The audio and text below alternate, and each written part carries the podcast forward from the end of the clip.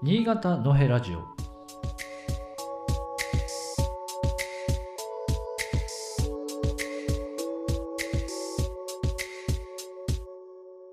えっと、今日はですね、えー、薩摩藩の密貿易と川村長隆というタイトルをつけました。この話もですね、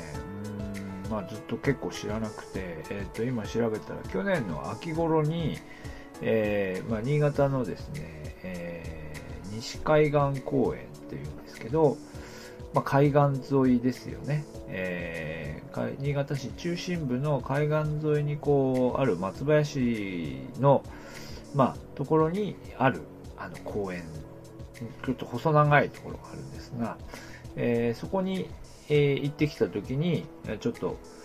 見つけましてこの銅像ですね。この銅像がその川村、えー、長高州州と書いて長長高と読むんですが、まあ、この人と、まあ、その当時のことっていうのを少し勉強しました。まあ、実はその前に、新潟の、新潟市の歴史博物館ですね、ミナトピアというところがあるんですが、まあ、そこの展示で見たことがあったんですけど、あ、こんな風にこう銅像が立ってるんだなとかですね。まあ、この松、今言った松林自体もこの河村さんという人が作った、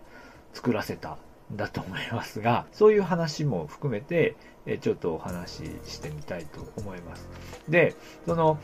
河村さんがその出てくるのは、この抜け荷っていうですね、薩摩藩の密貿易が、まあ、かつて行われていたというところから話が始まるんですけど、まあ、江戸時代のその貿易っていうのは、基本的には長崎経由で、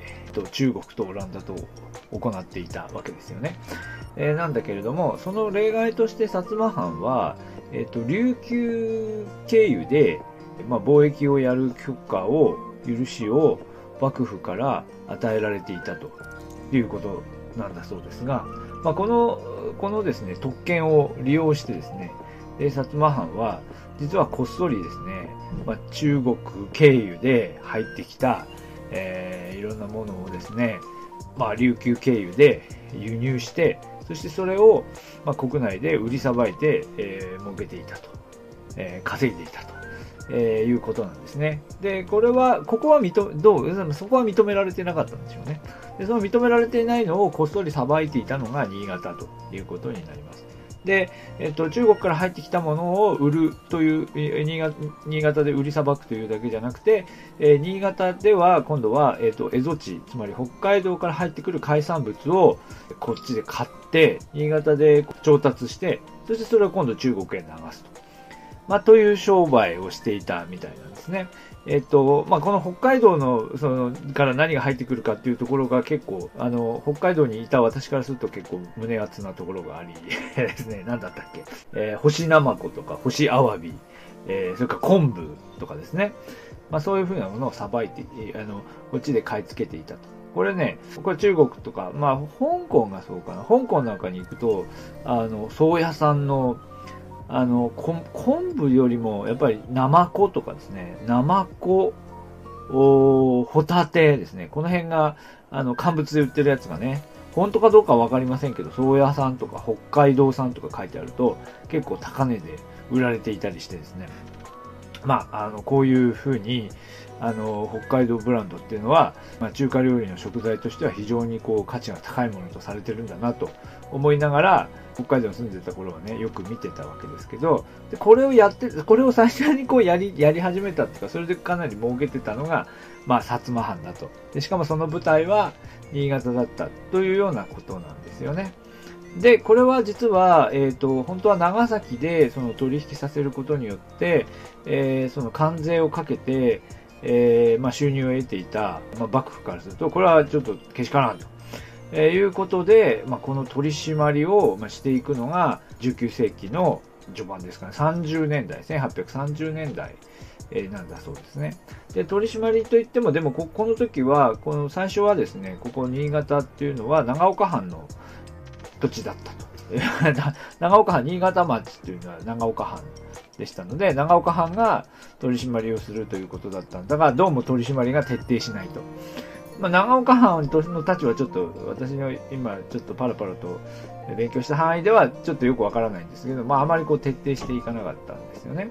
で、それで、えー、えー、いうな状態で、まあ、長岡藩に任せていても、まあ、これでは拉致が開かないというので、えー、新潟をですね、直轄地にするというのが1843年で、で、この新潟を直轄地にしたときに、最初の新潟奉行としてやってくるのが、この河村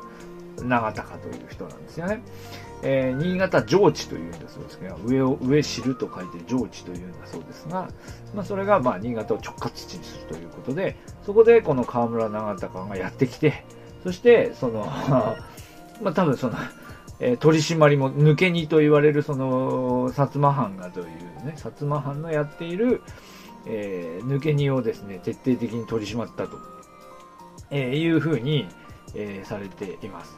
で、で、この人は、その、取り締まりをしただけじゃなくて、え、ー、と、海岸のその、外国船防衛、まあ、この時期ですか、1843年ですので、えー、外国船防衛というのもかなり課題になっていた時だったので、えー、この人、砲術の知識もあったということで、砲術訓練なんかを行ったり、あと、大砲も設置したんですかね。大砲あるんですよ。この松林のところに行くとですね、砲台が、まあ、残っていて、まあ、ここでこう、えー、日本海側にその睨みを利かせていたみたいなの残っていますが、まあ、そういうことをやったとえいうような人だそうです。まあ、この河村さん9年いたそうで、まあ、新潟でも非常にこう活躍し、まあ、人望があったみたいな ことが、この、えっ、ー、と、銅像のところにも書かれていました。銅像は93年って150年かな？だから、新潟上地から150年記念で、だと思いますね。えー、93年に作られた銅像ということで、比較的新しいと思います。まあ、当然こうね、名前は知られていた、あの、研究者の間では名前は知られていたと思いますけど、まあ、新潟市民が知ってるかっていうと、そんなにはね、知らないですよね。で、おそらくこの、えっ、と、松林自身も、まあ、砂防の意味もあったのかな。まあ、多分その、でもこの松林を作らせたのも川村さんだというふうに、えー、書いてあったと思います。うん、でもあまり新潟の人は知られてなくて、でも松、しかもこの松林の中に隠れて銅像があるので、長らく私も知りませんでしたが、えー、非常に面白い方ですよね。で、で、この河村さんはどうも新潟に9年間いたわけですが、まあその地方、まあ要するに地方に派遣されたあ官僚としては、まあおそらくエースのような人がその地方に派遣されてきたということなんだと思いますよね。あの、後々に、えー、勝海舟が明治になってから10回したその、えー、幕府の中で優秀な人材、かつて優秀な人材としてどんな人がいたかみたいな中にこの河村さんの名前も出てくるんだそうですね。こうやって今のこのコロナウイルスで往来ができなくなる直前に私長崎に行ったんですけど、長崎の博物館に行ってもその、この人出てくるんですよね。で、えー、長崎にいた期間はそんなに長くはないんですけど、多分彼も、彼は活躍をして、海軍伝習所っていうね、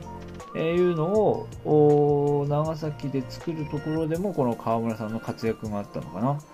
まあ、とにかく、あの、やはり長崎奉行としても非常にえ活躍したとえいうことがあ、長崎でも説明されていました。ちょっと今日今そこの長崎のでの活躍についてあまり説明する、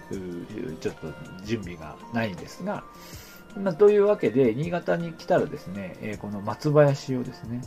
あの、訪ねていって、そして河村長隆、そして河村長隆の銅像と、えー、砲台ですね。非常に地味です。あの、たくさんの人がそこを訪れているという様子はちょっと今のところ見て取れませんが、まあ、そこを見に行っていただいて、それからまた長崎にまた行って、長崎でもこう河村長隆の活躍を見ていただくと、あれですよね、幕末に向かっていくところで、幕府の人たちがどんな風なことをしていたのかっていうことの一部として、この河村長隆っていう人のことも、まあ思い出して勉強すると、これは結構面白いんではないかなと、えー、思います。えー、ただ寒いんですよね。まあ私もなかなかこの西海岸公園に行かないのはやっぱり夏場はいいんですけど、冬になるとやっぱりなんかね、海岸沿いをあの歩くのはちょっとな、寒そうだなとか思ってあんまり行かないんですけど、でもまあ近隣の方はおそらくジョギングとかね、サイクリングとかね、散歩したりしているような場所だと思います。えー、ぜひお出かけください。新潟のへラジオ